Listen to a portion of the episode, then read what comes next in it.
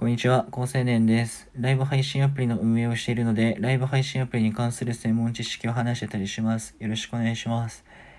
えっ、と、お気づきの方もいると思うんですけども、あの、二日酔いです。マジで吐きそう。今、昼の13時48分に今撮影してますけど、収録してますけど、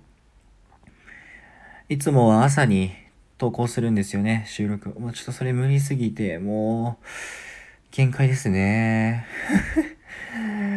ちょっと、はめにやりました。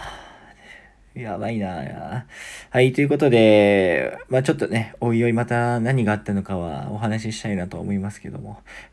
いや、もうしないかな、これは。あまり言えないようなことも来てたんで。はい、知らないね、人から LINE 来てたんで。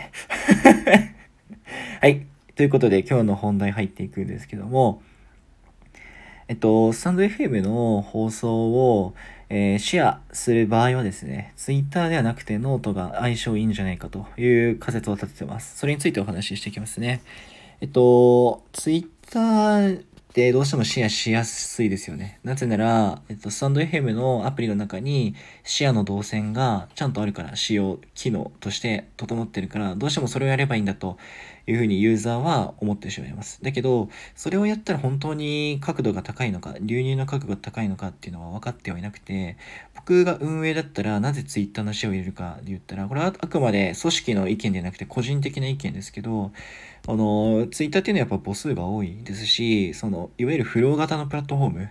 なんで、人がいっぱいいて、人がたくさんアクティブしていて、国民的プラットフォームとしてはやっぱ Twitter なので、Twitter 連携しておけばアカウント連携もたやすいし、Twitter、そのノリで Twitter ログインすれば、まあ流入は稼ぎそうだし、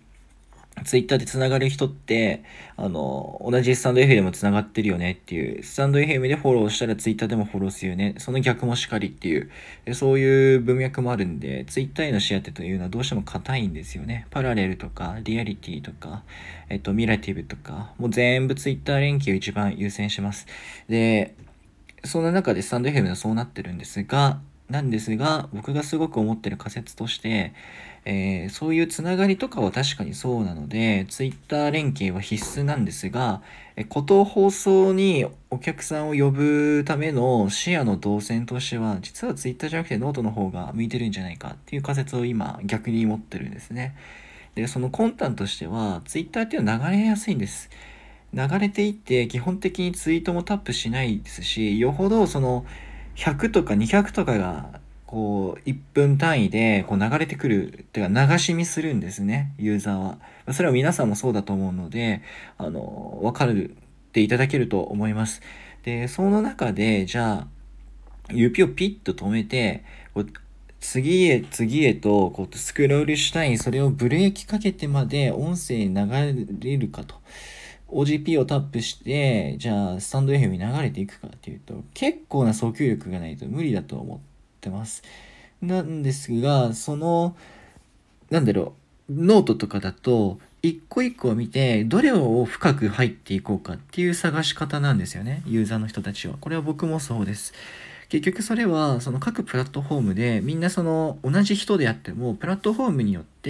その検索の仕方であるとかコンテンツとの向き合い方そういう姿勢が変わるんですよね。YouTube だとその絵的コンテンツを求めたいってなるし TikTok とかだと同じ動画なんだけどもう薄く広く楽しみたいってなるしなんかプラットフォームとか同じコンテンツとかでも全然変わってくるんですよね。でノートはやっぱ一つ一つを深く見ていくっていう前提なのでそこで、えっと、音声の URL 埋め込みがあって、それポチ、ワンポチするだけで聞きながらノートの記事が読めるっていうのは非常に相性がいいと思ってます。だから、つい、えっと、スタンド FM へのシェアの流入ではなくて、ノート上で、えっと、再生ができる。で、ノート上だと、一個一個のコンテンツを深く見れるわけなので、バーッと流れにくいわけですよね。まあ、その選ばれればですけど。だし、その一個一個深く見ていくっていう前提でみんな流し見をしているので、140字以内のやつをバーって見るツイッターよりは、こう引っかかりやすいんじゃないかなという、そういう目論見です。っていうところで、あの音声っていうのはやっぱりノートに展開していった方がいいのかなっていう気がします。っていうところで僕もかれこれ1ヶ月ぐらいですね、毎日ノート投稿してて、まあ、今日ちょっと二日酔いなんで途切れちゃいます途切れちゃいそう。残り10時間以内に1本投稿しないとなっていう感じなんですけど。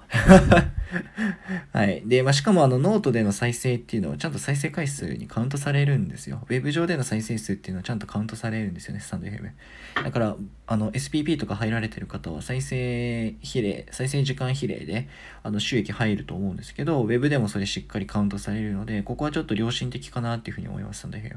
スタンド FM のその戦略というか、なぜそういうことをしてるのかの裏の意図を読み取ると、Web への展開を各々してねっていう話が一つと、スタンド FM のユーザーの方たちっていうのは、そのブログとか別のメディアでも積極的に発信してるユーザー層が、まあ、マジョリティだよねっていうところもあって、それぞれに埋め込みをしていってね、要するにそれぞれの力でそれぞれ集客してねっていう、まあ、そういう話だと思います。それをするために、あの、ウェブでの再生数も収益にカウントしてるということですよね、きっとね。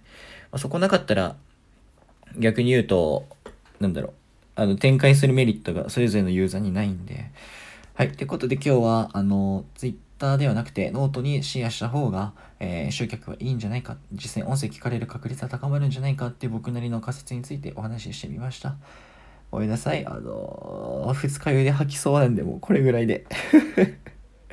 声も聞こえるかわかんないんですけども。はい。よかったらね、また聞いてみてください。じゃあ、またね。